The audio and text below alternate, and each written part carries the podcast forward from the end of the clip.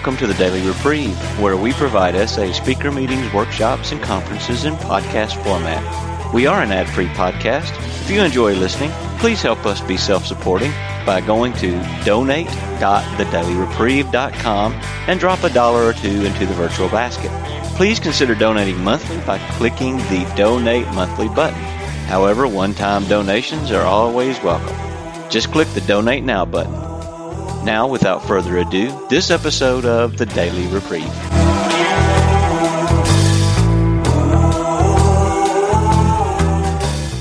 You were um, supposed to be right this minute. Welcome to this meeting of Sexaholics Anonymous. Uh, the name of this meeting is Seasoned Fellows Forum Issues in SA. Please take a moment to silence all electronic devices. If you need to use yours during this meeting, please take it outside. We ask that you not make any personal recording of this or any meeting. Please join me in a moment of silence followed by the Serenity Prayer.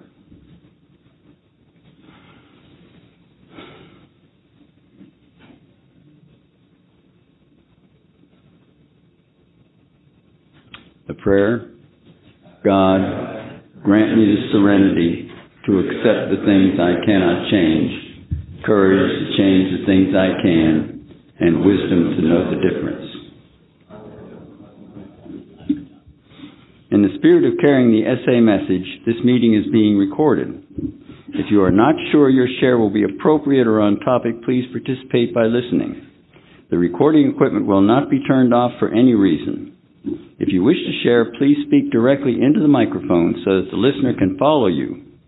If you wish not to be recorded, we invite you to participate by listening or attending another session. Please do not touch any of the recording equipment. Okay.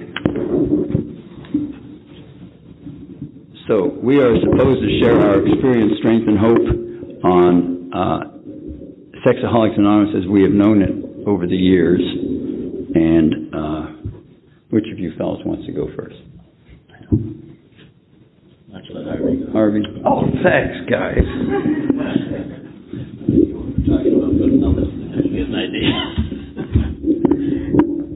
What it is, none of us prepare. Okay? So we're winging it.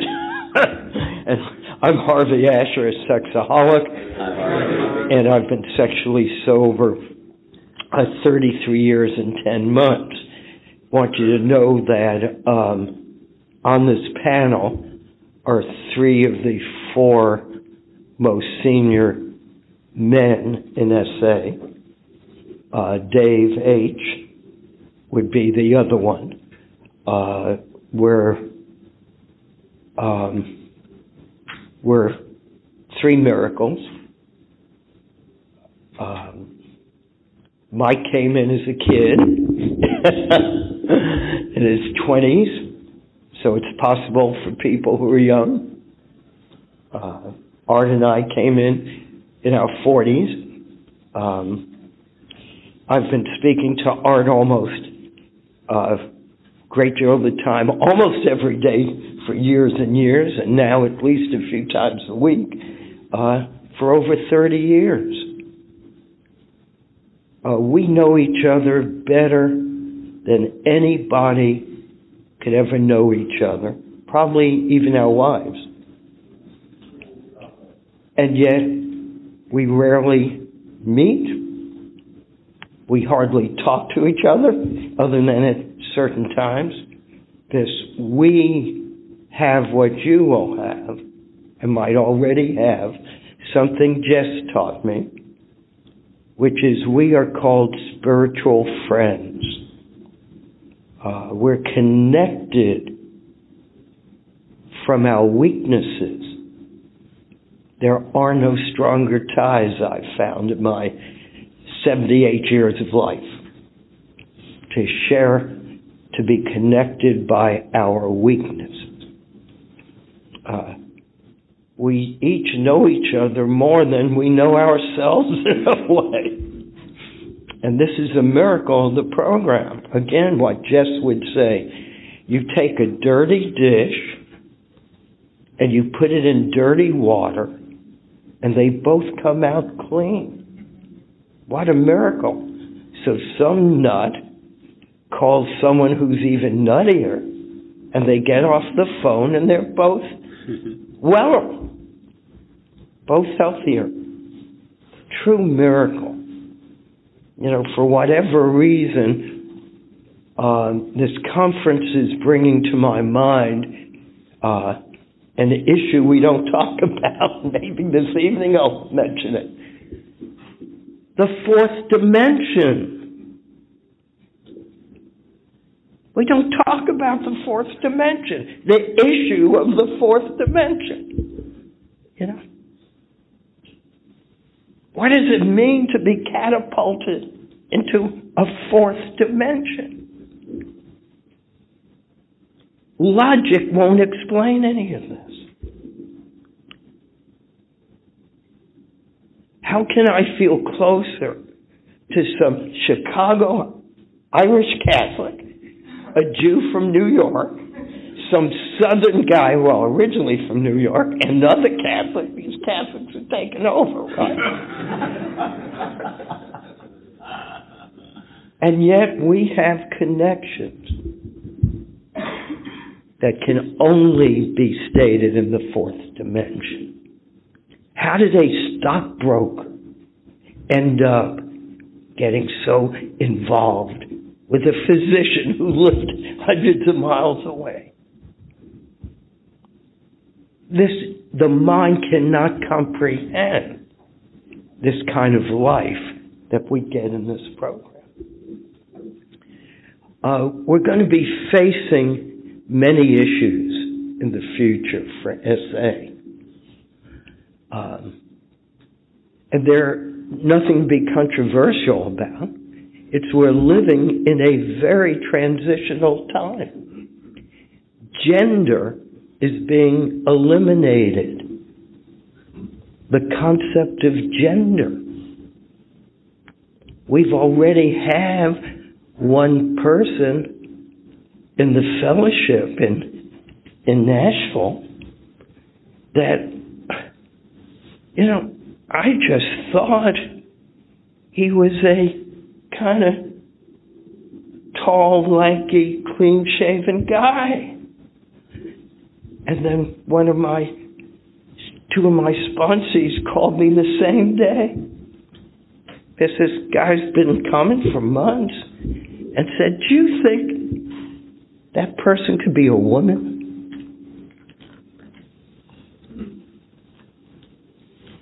Well, turned out this person was big into the transsexual movement of gender change. And she was in the process of operations. We didn't even know. It's getting to a point you can't hardly use a pronoun, a gender pronoun. How is SA going to deal with that? I have no idea. But somehow it will work out. this it always has. It doesn't matter what issue comes up. I have discovered in SA, if you stay the hell away from it, you stay sober, and you move on. And it works its way out. I don't know how it does because there are no issues that could really affect us, especially locally. That's all you need is a disagreement, two guys in a coffee pot. You have another meeting. So you don't have to sit around in a meeting arguing with each other. I'm really talking traditions now issues are not part of our tradition. Yeah. You don't have to control your local meeting. If it's not going exactly the way you like it, start another meeting. As long as you're having using the basic definitions of SA. So if you start finding your local areas are just getting all tense and you're arguing over this and that. Let it go. Now, what is the essence of addiction? Please tell me, you know me, guys. I'll never stop. What is the essence of addiction? Control. We live in a delusion and illusion that we are in control. We could masturbate only one time today. We could control it. We could control that fantasy.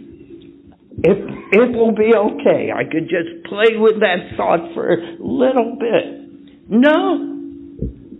The program is based on our first step. We are without power. We are in control of nothing. We are powerless. So the moment we use that horrible word that should be removed from anyone's vocabulary, in my opinion, in recovery. I'm struggling. You can't struggle in recovery. Because it, you'll always lose. You cannot fight anything or anyone. You will always lose. You surrender. And surrender doesn't necessarily mean becoming a vegetable. No, I'm not going to make a big argument out of this. I'm going to start another meeting. We once had a guy and I'll end with this, and then we once had a guy who had lots of sobriety in our local meeting. And he relapsed, and his wife divorced him. And he got his sobriety, and he and his wife got back together. Except they didn't get married. And he was saying how sober he was. And he was getting all these sponge. Saying how sober he was. And two of us eventually went up to him. And we were good friends for years you're not sober according to SA definition. She's my wife. No, she's not your wife. He said, What are you, a Gestapo agent? Of all people to tell me I'm a Gestapo agent. and this guy knew my background. He didn't talk to me for a year. But, need to tell you what I said to him. I said, I cannot make you stop saying it. I cannot make you stop saying it. I have no control over you. No one could kick you out. No one could do anything. But if you keep saying this,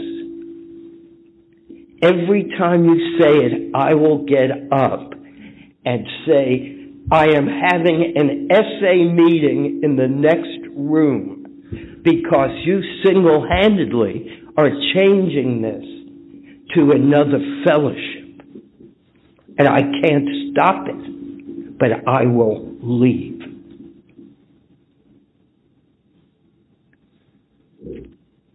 From then on, he starts saying, I'm sober today. I made a decision not to make a big deal of it. This, it sounded like he surrendered too. I needed to surrender a little. Eventually, he remarried her, and there was no big deal. And after some years, he began talking to me again. As my sponsor would show me, surrender, let go. The more you hold on, the worse it gets. Okay, guys. Thanks, Harvey. I had a feeling that was coming over here. Hi, guys. I'm Mike, recovering sexaholic. God, I'm here sober today through God's grace and you people. Sober since June 3rd of 1984. Um, well, a couple things. Uh, first, I just want to say thank you to some some people, uh, to Art, to Harvey, to Sylvia, to Dave, to Dave Maynard, and you know you start naming names and then you start skipping people. So I'll stop there. But uh, it is really, really a thrill for me to come to these conventions and see people that I've stayed sober with for over 30 years. Uh, I can't help but get emotional because it, it just, my life is so good. And it's so good because of what Harvey says uh, of having spiritual friends. And, and I can't think of two better spiritual friends to be sitting on a panel with than you guys. Um, I also want to say thank you to Roy Kay. Uh, Roy and I had what I would call a complicated relationship, uh, but uh, you know, not only did he give us this program in the book, um, and I know he didn't do that single-handedly, but obviously he was our founder. But although he and I uh, were at loggerheads uh, sometimes, uh, he always took the time to talk. And late in life he wrote a book outside of the fellowship and he he said would I review it for him? And and I did. I I went through it sentence by sentence and sent him about a five page critique. And we had a great conversation about it. So I re- I remember him fondly uh and with gratitude uh I want to mention Jess L and again, as I mention these people, I assume like, well, everybody knows who I'm talking about, but obviously there's a whole new generation of people. You may or may not know who I'm talking about, but if you don't, there are tapes out there by Jess. Jess was a wonderful, wonderful member of SA. He, uh, he and I, we had our moments too. he once accused me of condemning his entire generation. I didn't think I had, but, you know, we, we had our moments too. And, uh, but late in life, you know, he, he called me up, and, and I've said this before, but I think it's a good story. He, he called me up late in life, and he was dying, and he called me up and he said, Mike, I'm dying, and I don't know how to die. And he started weeping on the phone. And I mean, you want to talk about spiritual friendship. Oh my God, you know.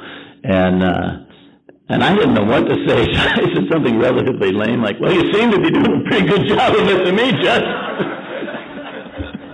you're on you're on the phone. You're telling the truth. You're you're being you're being vulnerable. You're being intimate. You're being present. Uh, he was a wonderful guy. Uh, I want to mention Jim E, uh, who was a, a member, uh, was a, a fellow Irish Catholic. Um, I think it's okay to say he was a priest. He wasn't he wasn't embarrassed about letting folks know that. Uh, was my sponsor for many years. Was uh, a really loving guy. Whenever I walked away from Jim, and we had, we believe me, we all we've all had our moments, you know. But whenever I walked away from Jim, I thought, this guy really loves me. Maybe God does too. Uh, so I think it's important for me anyway to to remember the guys uh, who've gone before me. You know, Gordon and uh, there's there's you know again, once you start naming names, you, you run the risk of skipping people. So I'll, I guess I'll stop. Well, I do want to mention one other person. I want to mention Don Arnold, who was not a member of SA, but was a trustee for SA, and was a tremendous sponsor for me.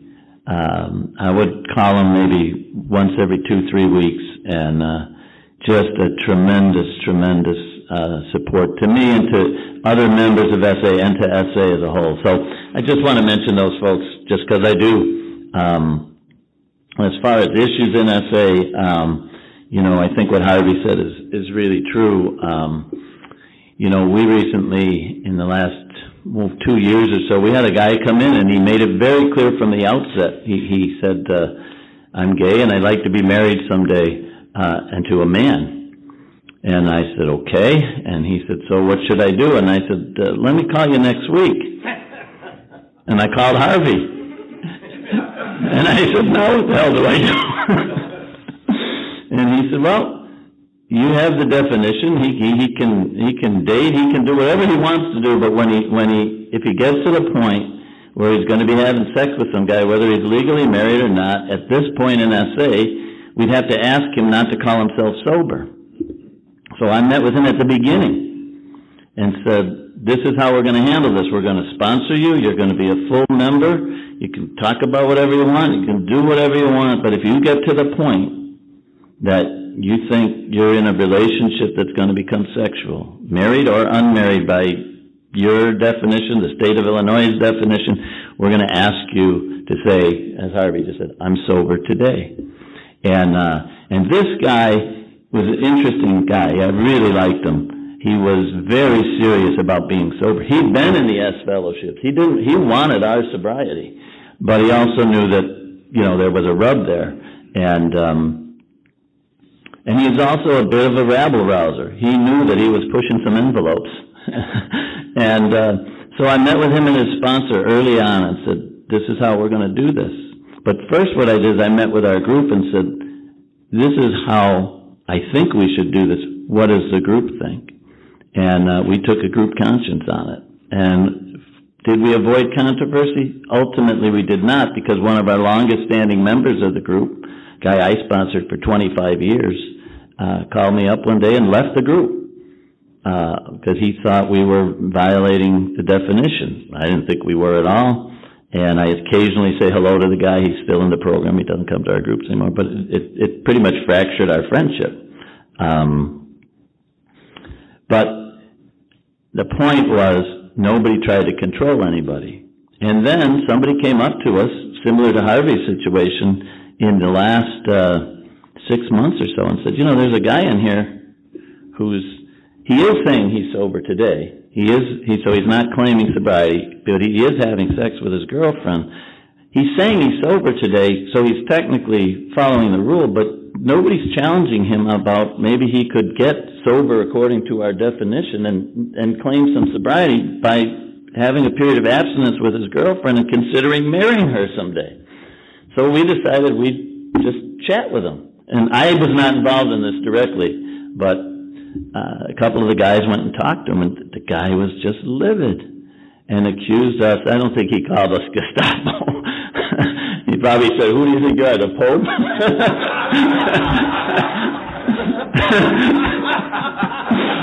you know, but uh, you know, it wasn't a control thing, and we told him the same thing, and the other guy too. You can do whatever you want, but this is what we recommend because the world is changing. Our country's in transition, our world's in transition, our society's in transition, and I don't know that burying our heads in the sand is, is, is the way to operate, but I also totally agree that fighting and trying to control things, which is my first reaction to everything.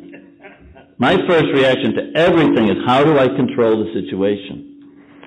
You know, while I was here, I found out that my cousin died, and my cousin lives in Omaha, or lived in Omaha, and uh, I got this sick feeling inside because my wife came, my wife and I came a few days early, and when the conference is over, we're supposed to go up to Austin for three days. So I'm like, do I want to leave in the middle of that, go to Omaha in January, and come back here? But at the same time, my cousin's father, my dad's brother Kevin, lived in Omaha my entire life never missed a wake, never missed a wedding, never missed a funeral, he, and, and never flew. Drove from Omaha to Chicago every time there was a family event for 40 years. So I talked to my sponsor and he said, I think you should just stay put and send flowers.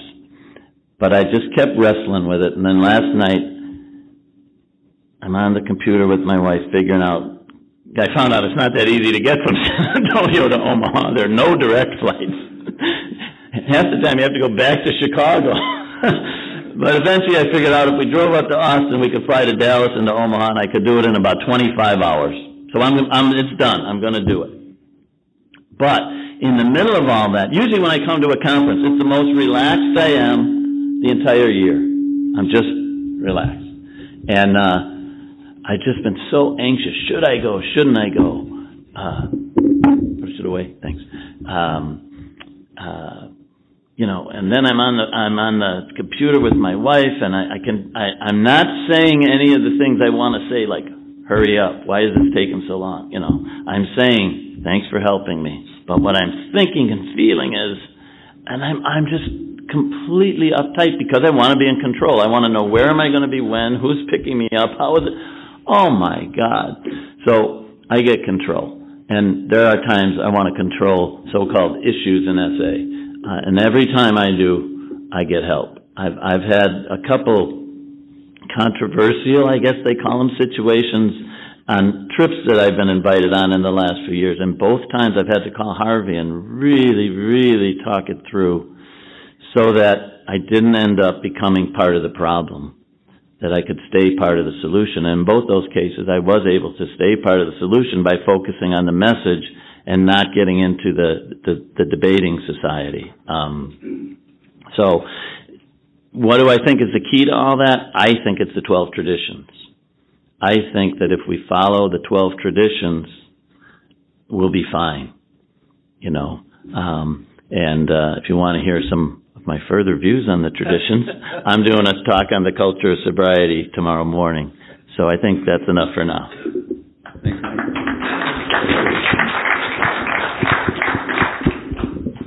My name's Art. I'm a sexaholic. Hey, Art. Can you hear me? Yes.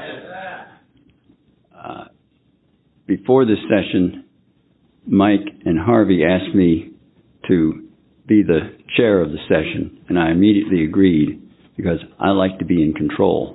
and and I got them to speak first. you did indeed. I want to talk a little about uh, some of my experience going back to uh, what Harvey has called for me the the pioneer days, uh, and in ways that SA has changed. Well, a way that SA has changed for the better. Uh, when when I first got sober, uh, I didn't have a sponsor. Uh, there was hardly anybody sober in the country, or nobody that I knew. Uh, I made a lot of long distance calls. And there are people, younger people here that that, that may that may not mean much to, but uh, in those days, it cost a lot of money to call from one state to another. Uh, certainly to call across the country. Uh, my wife got so angry about our phone bills that she said, You better not let me see the phone bill when it comes. So I had to get it out of the mailbox and go write the check and pay the phone bill. Uh, but but I stayed sober. Uh, in the first number of months, I met and became friends with a, a man who wasn't even an SA. And we decided, we had the bright idea we would co-sponsor each other. And so we did that. And one week I would call him, the next week he would call me. And that was a good thing, but it wasn't sponsorship. Uh, I need to be accountable to somebody. I don't need to be co-accountable to somebody. But, but I didn't know any better. Uh, in February uh, 1988, I got sober. Uh, I got sober uh, August 1st, 1985. February 1988, uh, I got a sponsor, and it was Harvey. Uh, still is. Uh, but I, I spent some time floundering around. The other thing is the the steps. Uh, I started out in Al Anon. In fact, from 1975 to 1985, I went to hundreds and hundreds of open AA meetings. Because that's the only place I felt at home in the world. I'm not an alcoholic, but that's the only place I felt at home. I went to Al Anon meetings as well. I qualify as an Al Anon, thank God. Uh, but uh,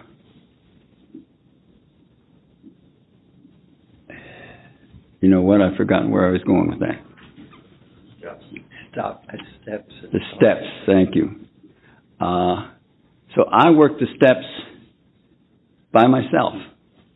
And even for the first several years, when Harvey was my sponsor, I worked the steps repeatedly by myself. Uh, and one time I uh, was having a terrible time with anger that was spilling out over my family, and I worked the steps on my relationships with my children. And the steps changed me. They did change me. Now, subsequently, I said to Harvey one time, I want to go through the steps with you. But in my group today, my home group, uh, everybody in the group has a sponsor.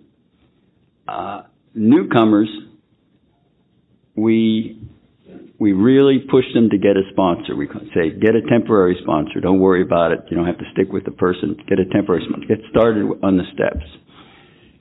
And uh, and we get some pretty good sobriety that way, and we get some pretty good recovery that way. Uh, so I'm, I'm saying that this is a way that, that things are much better in SA than they were 30 years ago. Uh, one other thing that I want to mention, issues in SA. I have heard members, members of SA, uh, say something to the effect, I'm, I'm summarizing, I'm abstracting. Uh, Man, I, I clicked on a link last Tuesday and uh, uh, for 40, 45 minutes I was just, I was just bonkers uh, with, with the porn. But uh, thank God I didn't act out.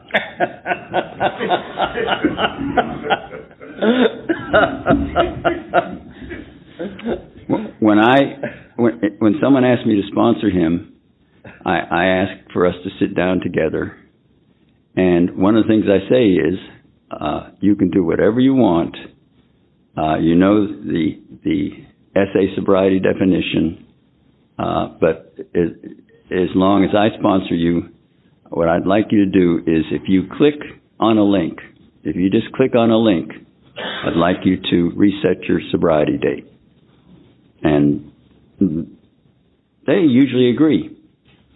Uh, I think to click on a link, uh, whatever comes up, I think that is choosing lust.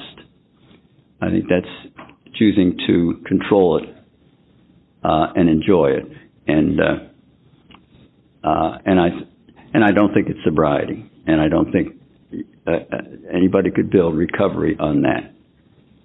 And I'll quit there. Thank you. Thanks, sir.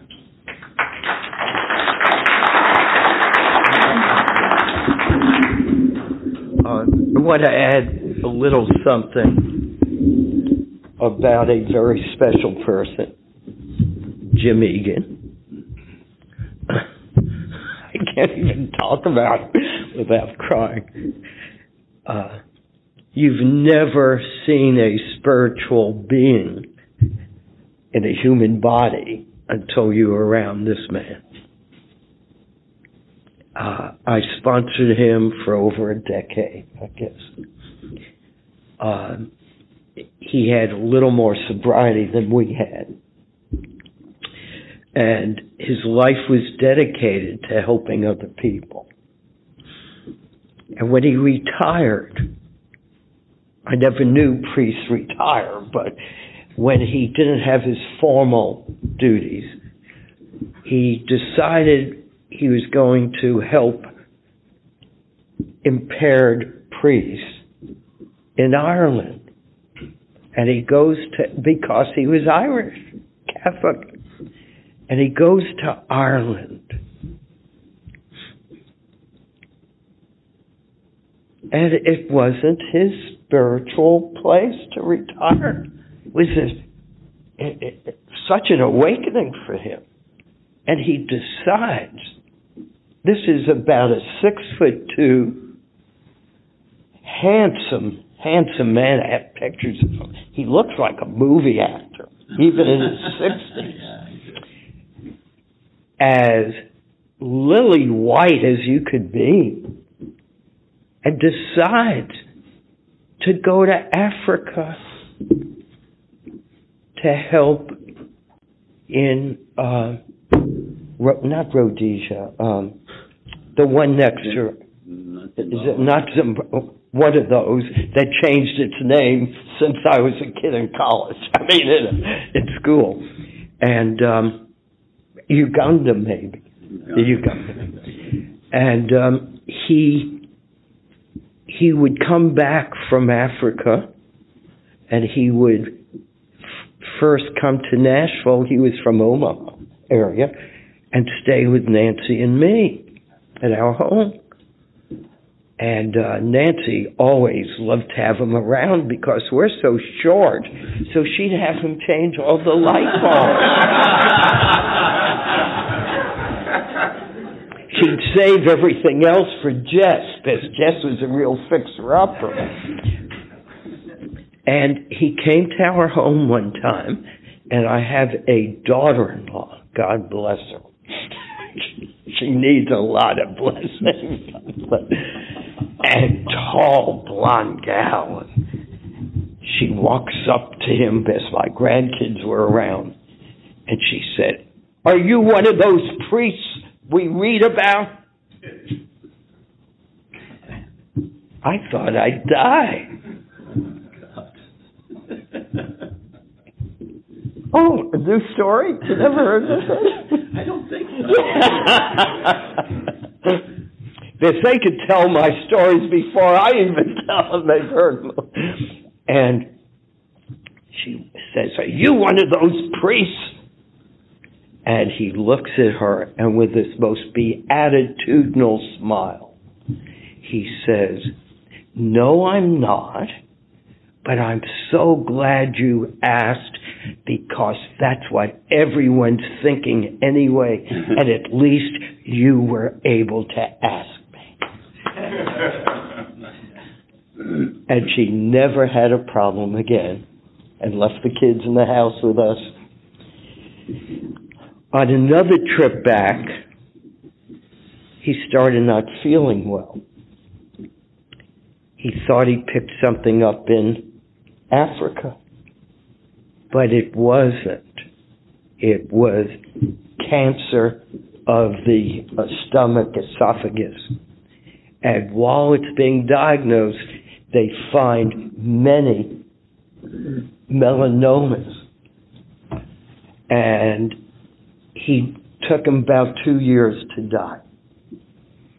And at the very end, because not only do we stay with each other in life, but as people are dying. And he, about a few weeks before he died, it was a presidential election. He and I were about as opposite as anyone could be in our political agenda. And he was terrified the person he wanted would not become president.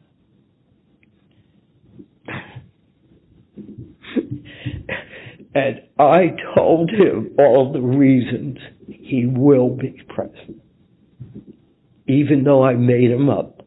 and I didn't believe one thing I said. And I was not for anything politically he was. And I was able to comfort him. That's the program, the transcendence we have that religion, politics, nothing can interfere when we remain on the fourth dimension.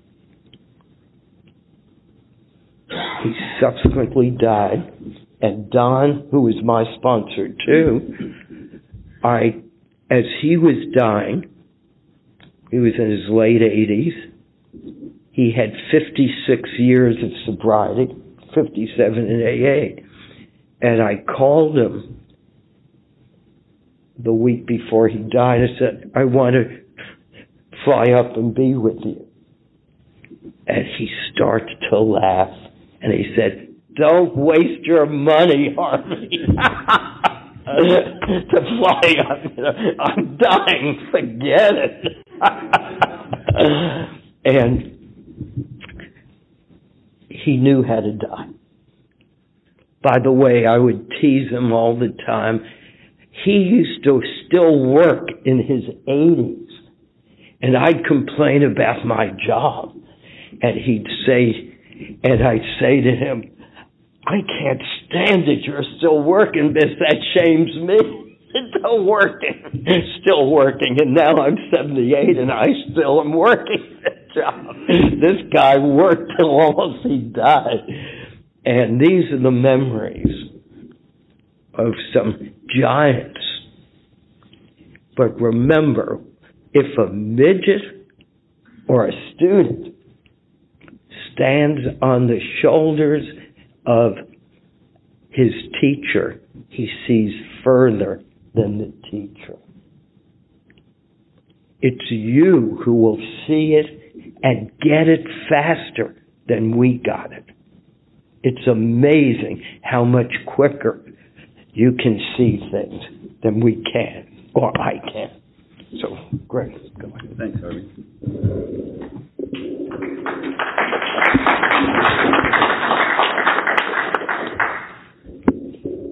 Here are the guidelines for sharing at this meeting. If you would like to share, please come up ahead of your turn and make a line by sitting in the assigned chairs up front. Do we have assigned chairs? Uh, Ah, how about these chairs right here, okay? Uh, and, and please, while I'm speaking, would you come up and have a seat? And, uh, that way we can not waste any time. When it's your turn to share, please speak clearly into the mic so that everyone can hear you. For the sake of time, please just ask the question without going into too much detailed background information. In participation, we avoid topics that can lead to dissension or distraction. We also avoid explicit sexual descriptions and sexually abusive language. The emphasis is on honesty, recovery, and healing. How to apply the 12 steps and traditions in our daily lives.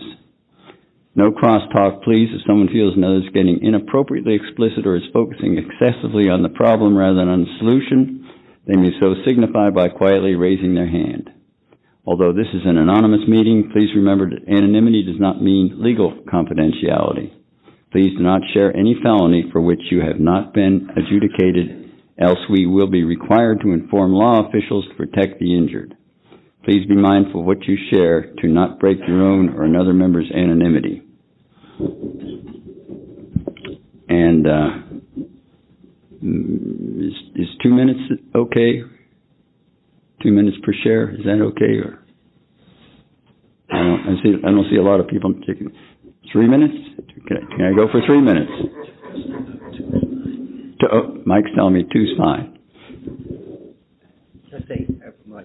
My name's Nancy. I'm a sexaholic. Oh, good. Is it, is this working? That's great. My question, um, I have a very dear friend in the program.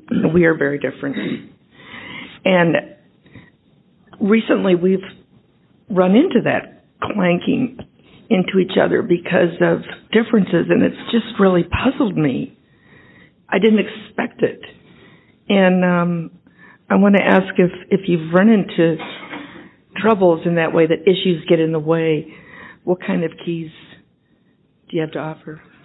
I got, I got. We one got for that. ten ones here. So, um, at, at some conference, I don't remember if it was, which one it was, I, they all started running together for me, but Harvey and Nancy were in Chicago, and Kathy and I invited them out to dinner at a nice little place on the northwest side, not too far from our house. And about five minutes into it, Harvey started complaining about the current ho- holder of the White House, who happened to be from Chicago. and, uh, you know, I could feel I could feel my blood starting to boil. And thankfully, the women were there. Nancy just said, "Harvey, you're a guest in this man's city," or something like that. And Harvey laughed, and I laughed. And you know, I think, uh, you know, I suspect I don't know for a fact, but my my strong guess is that Harvey and I have not voted uh, the same way very often. I was more in the Jim Egan camp, and uh, you know what? Who cares? I mean we don't fight about it. We, for the most part, we don't talk about it. When we do, we mostly laugh about it. Because if I need help, I know if I call Harvey, I'm going to get help. And I love Harvey. And I, I, I think, you know, if, if you read the traditions carefully, it, it advises us uh, to avoid outside issues. Uh, now, I don't know what kind of differences you're talking about, but if they're political, if they're religious, um, I mean, they're irrelevant in a 12-step program. Um, and that's difficult now because there's a lot of animosity out there in the country. There just is. Um, and what I try to do is not bring it in here. Um, you know, uh, I I work for candidates. I'm I'm involved politically, but I don't deal with that here because there's no need to. Um, sometimes the differences are within SA. That becomes more complicated, but we still have to try. I'll give you one example. I was invited to go to Australia a few years ago, and before I went, there was a member there who literally listened to every tape he could get that I'd ever made, and wrote down all the places where he felt I wasn't correct. Let's just call it that. Orthodox, yeah. And and then sent me an email that said I had 48 hours to respond to these charges, or he was going to send the email to every SA member in SA, basically saying what a jerk I was. And I responded to this by writing a beautiful five page speech that I was going to give when I arrived in Australia. And I was telling Art this on the phone the other day, because Art and I had some trepidation about issues in SA. We had a little phone conversation. But I call, I sent the uh, article to Harvey, or the speech or whatever, and he sent me this email back. And the first sentence of it was one of my favorite moments I've ever had from Harvey. It said, Mike, this is a beautiful, beautiful talk. It could not be written more beautifully or something like that. And I'm thinking, boy, this is great. And then the next sentence was, please don't give this in Australia. so when I went to Australia, there was a lot of controversy about my being there, and some people didn't come, including this guy. And by the way, my only response to his email was to call the guy who had invited me and say, say, would you please tell him when he sends the email to every single member in, in Australia, which I believe he did do, to take my email address off it so that I don't have to get a lot of comments from people, which is just going to rile me up some more. And throughout that conference, I just shared my experience, strength, and hope. And then at the very end, the guy got up and said, you know, there's an undercurrent here that I, we know you're aware of. Do you have any comment on it? And, you know, I forgot my five page speech and I just said, we don't have to like each other. We don't have to agree with each other. You know, we don't have to be on the same page about everything. What we have to do is help each other stay sober, whether we like each other or not. Thank God I do like Harvey and Art, and almost everybody I've ever met in SA. There's a couple exceptions that will remain nameless, but, but they're like less than 1%. And so I, I think I think the reality is if we let the traditions guide us, the traditions are there, I think, to keep the groups from devolving into this kind of controversial conflict. And to the extent that we follow them, and I think there's places where I think we're strong on that and places where I think we're less strong on that, but to the extent that we follow them, I think those kind of differences can be uh, minimized and uh, within SA and irrelevant outside of SA. Art Sexaholic. I just want to say something quickly. Uh, Nancy, you, you already know this, but I want to say this especially for the benefit of uh, uh, people, younger, new, more new coming uh, people in the in the room, and that is work it out with your sponsor. Talk with your sponsor. Spend time with your sponsor about it. Take it seriously. Your sponsor may have you do some writing, but uh, try to work it through with your sponsor. Uh, I need somebody outside my head, which is a very messy place, to uh, to help me see things straight. Thank you. Uh, now, oh, always tried to cut you off. You want to We have two motives in life, my sponsor says. The motive is either love or fear. If my motive is love, then I'm not going to want to prove the other person's wrong. This we both lose. So if we end up talking about religion, we're going to get into fear. You know, like talking about which baseball team I'm for. There's no way you're going to convert someone into another team. No way. Same thing with politics, same thing with religion. and what happens over the years is very simple. You read people's body language, like Mike must have read mine at dinner. We read each other's body language. We either go into love or fear. Fear, I'm wrong, so I better prove to him I'm right. Or love, hey, this is a dangerous topic. Art and I have not spoken politics in about 10 years, probably. One day we said to each other, we cannot discuss this subject. It was that simple. We don't. Every now and then it might come in sideways, but uh, this we're human. But it's really simple if we're basing our mo what is my motive for having this tension. For me, it's usually fear. Thanks. Thanks. Gavin, sexaholic from Portland, Hi, Oregon. Um, how have you guys seen SA change over the years to uh, continue to carry the message that sexaholic still suffers?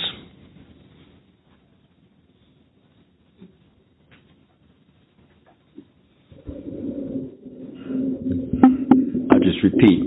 I've seen the importance of sponsorship, sponsors leading members through working the steps.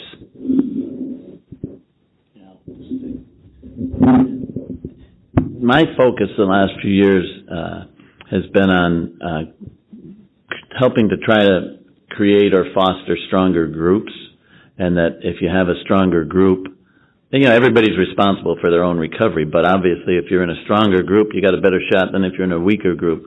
And so, I think trying to apply the traditions to groups is something that more and more groups are doing, and I think that's been helpful. Uh, I think that's helped SA change. Um, I think now maybe I'm wrong about this, but I think that um, people more and more understand that it's it's it's lust. It's not just the physical acting out. I mean, Harvey's been talking about that for since I've met him, or pretty close. Um, you know, or the example that Art gave about the guy who's looked at pornography for 45 minutes and comes in and wants to sponsor people because he thinks he's sober. Well, you know, I don't even care about technically whether you want to change the sobriety definition or not. I mean, Art says get a new date, fine. I, I to me, it's irrelevant. To me, it's like if I'm a, if I'm looking at pornography for 45 minutes and I haven't technically touched myself, big. I, I don't want to swear, but big deal. Like if that's the life you're still living, you're still in the problem. And my guess is you're still miserable. And if you're not, what the hell are you doing here? If you're looking at pornography, having a great time, and you're happy about it, why would you come to an SA meeting? You, you wouldn't. You're here because something you you know. So that, I think we've understood. I think we're getting better at understanding that having one leg on one side of the fence and one on the other is is a losing game.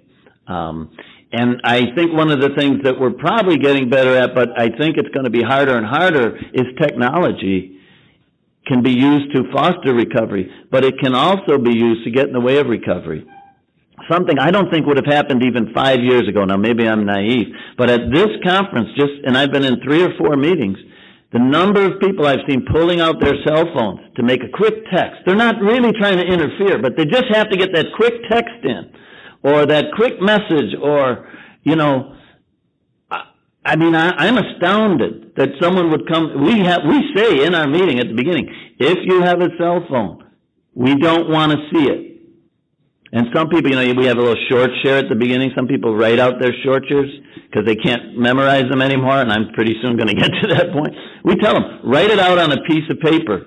We don't want to see your phone. If you can't take, if you can't leave that phone for an hour to be in a meeting of spiritual recovery, I think that's a problem that hopefully we're getting better at, but uh, at this conference I started to wonder because I'm looking at even guys with 15, 20 years of sobriety. I'm like, how important is it? Now, if you're a brain surgeon and you're on call, okay. But short of that, I think we ought, we, we ought to be talking to each other. And I'm all for the phone meetings and the, and the internet meetings. It's all great. But ultimately, it's face to face, I think, that, that the best work happens. Thanks, Mike.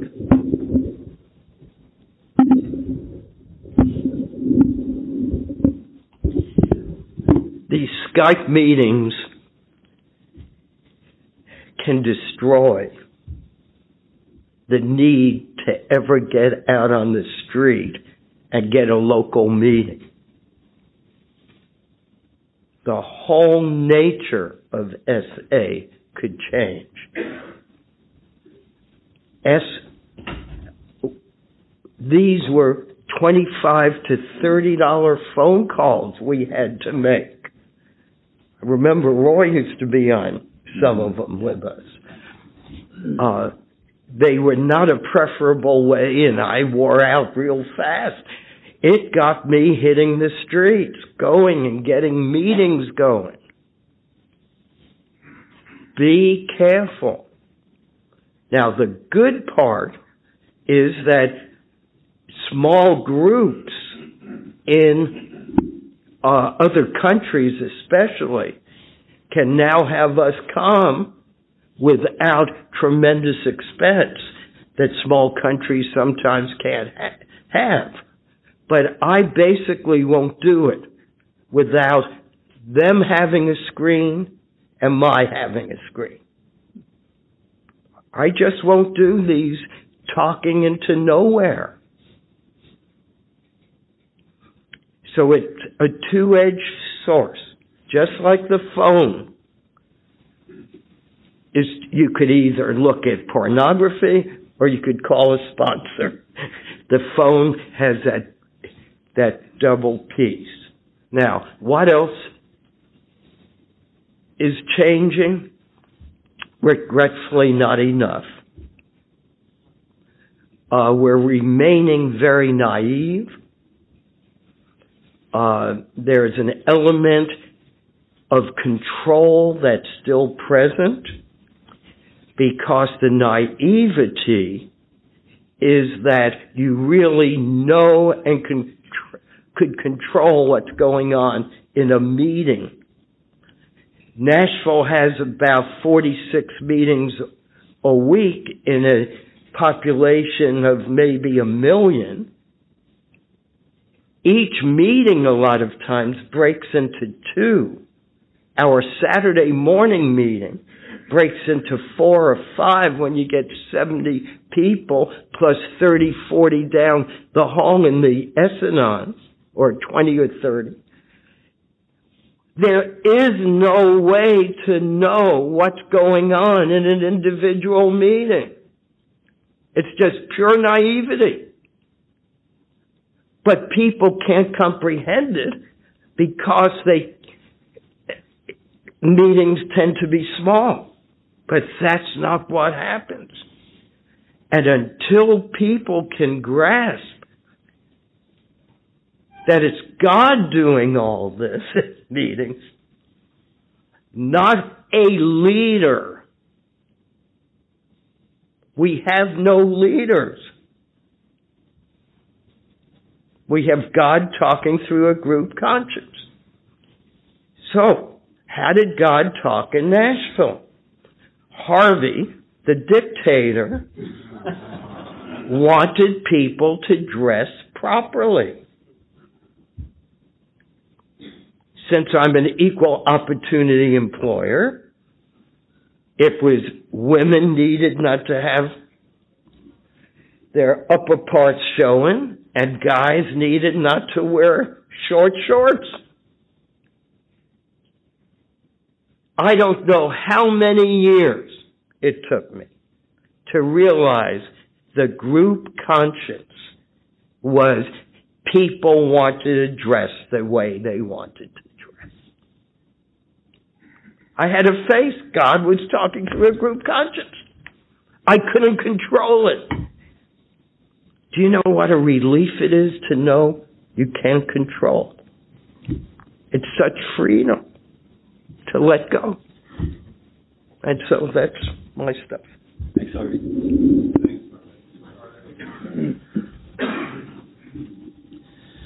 I'm Preston D. from Nashville. Hi, Harvey. uh, so I'm glad you mentioned the fourth uh, dimension. I've been around these rooms since about 2001 and off and on, and uh, never really heard a whole lot about the fourth dimension. And then uh, this time back in the room, uh, I've reached out and, and connected with a lot more people in SA. And uh, there's a friend of mine in Alaska who's got several years of sobriety, and he started talking about reaching the. He's got I think three or four years of sobriety and hit.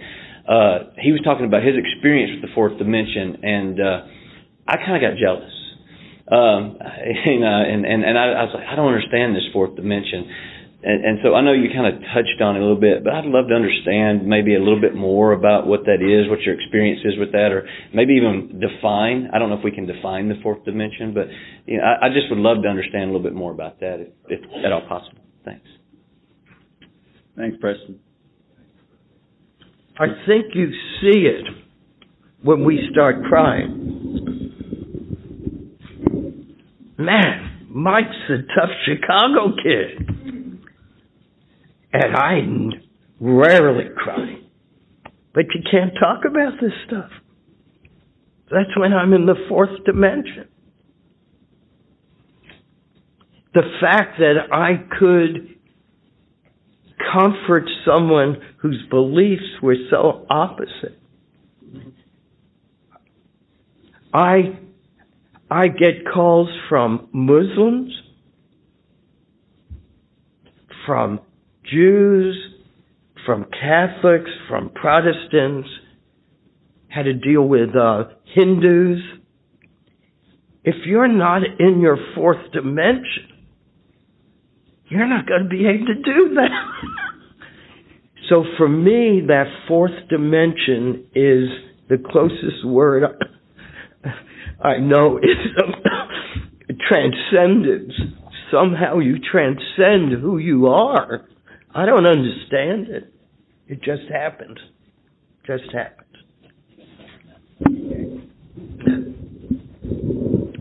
Uh, what I thought about as I was listening to Harvey and starting to cry, by the way, uh, was when my uh, father-in-law was in the hospital back in 1993. So at that time, I guess I was sober nine years, and uh, you know, my mother was a nurse, and she would come home from work and gather her seven children around to talk about her day, and one of those seven, yours truly, would leave.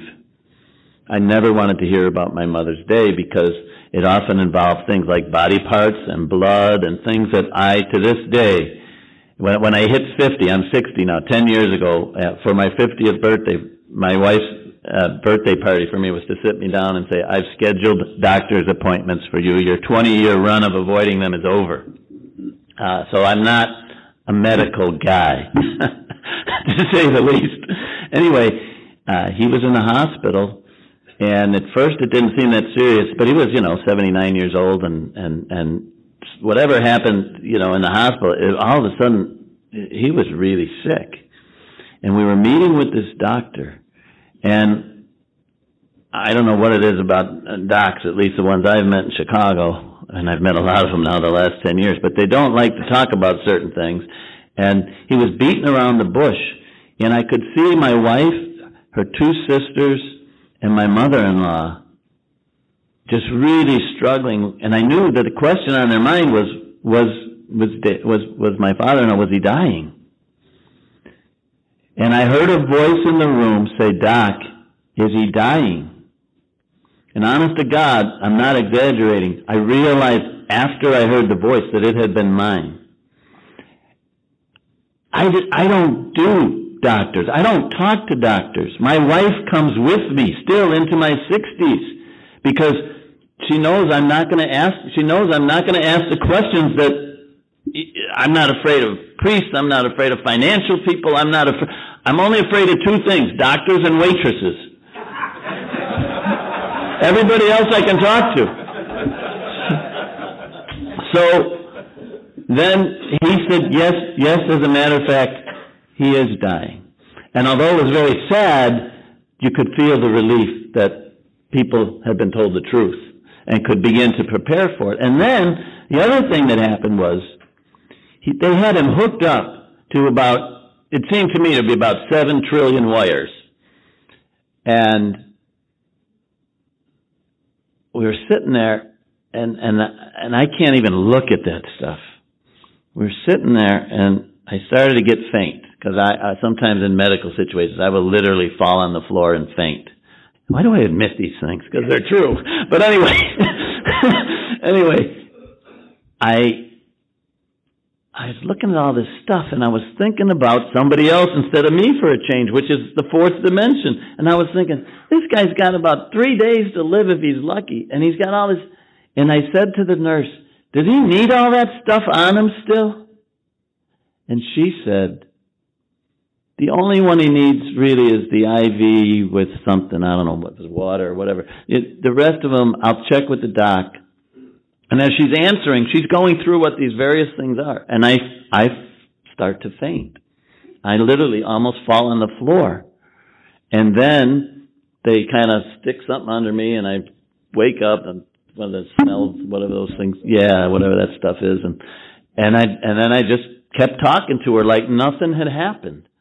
I mean, I'd almost fainted, but I didn't do what I usually do after I faint, which is first have a little fun with it, dramatize it, make a big deal out of it, because really, I mean, you all came here to see me, right? It's all about me. And it, it wasn't.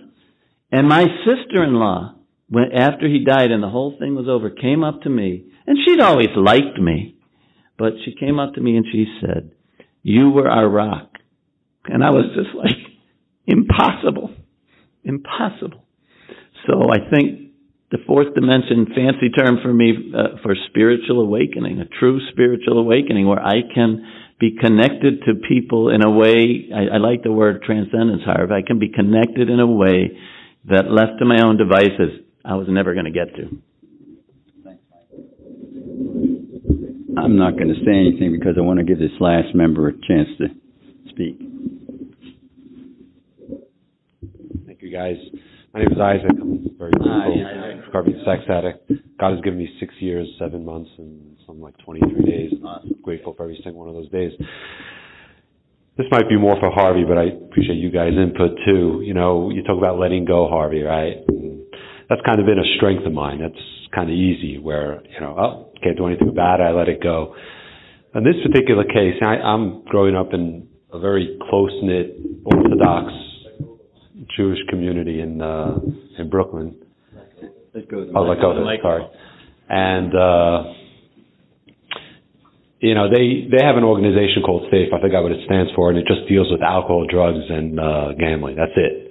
All their pamphlets and everything. It's just geared for those three things. And I was put in the program by the founder of that or the head of that department, and uh, I've spoken to him a number of times of of hey, what about sex? You know, and he acknowledges it's a major problem, but he, doesn't have the resources for it at all, and there's no government funding for it or anything.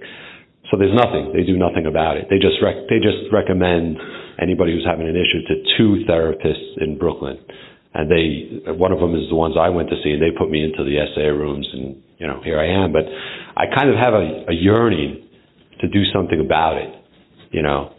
And he doesn't. He says there's nothing we could do. We don't have the time or the resource or anything. You know, so I, just wonder how to go about it. I mean, I've spoken to my rabbi about it, and he says anonymity has to be the first and foremost thing. You know, he's at the point where if your story comes out, your kids are not going to be, be able to get married in the community or anything like that. but I know there's something I probably can do, and I just don't know what it is, or if there's something I can do, or just let it go, and and and maybe down the road there's something. So appreciate what what you guys talk about. There's a uh, lovely book. It's actually written by a um, a Jesuit priest who lived in who was born in India. and he writes all these books, and one of them was I don't want to give a title because I'll say I'm bringing in outside information, not approved literature. But it's called The Way, The Way to Love. Oh, I gave it anyway. Oh my God. Don't excommunicate me, please. And he has this fascinating concept that you ask yourself, where did this message come from? Is it coming from my culture, from my society, from my religion, from my parents? And once you know where that message is coming from, you then say, it my message? Do I believe it? Does it work for me? Some of them are going to work for me. I embrace them. But there are some that will kill me. And to thine own self be true and those that are not affected, effective for me. I have to let go, and we don't have the time for me to share some of those basic things that turned out to be just cultural. There's a lot of times clergy speak to us, but they're really not speaking religion. They're speaking culture of that particular area.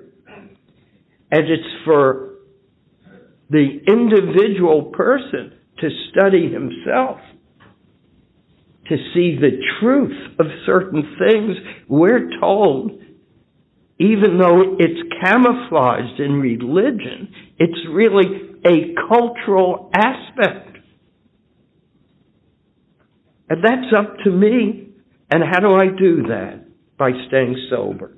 So all the hell you gotta care about is not touching your privates today and treating other people okay and staying sober one day at a time. And everything else starts fitting in. Thanks, Harkins. I would like to thank you for listening to this episode of the Daily Reprieve, the best source for experience, strength, and hope for SA members. Please subscribe to this podcast to be alerted of new episodes.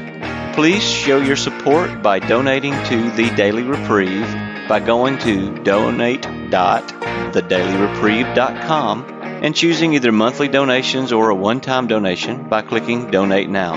Thank you for listening and stay tuned for the next episode of The Daily Reprieve.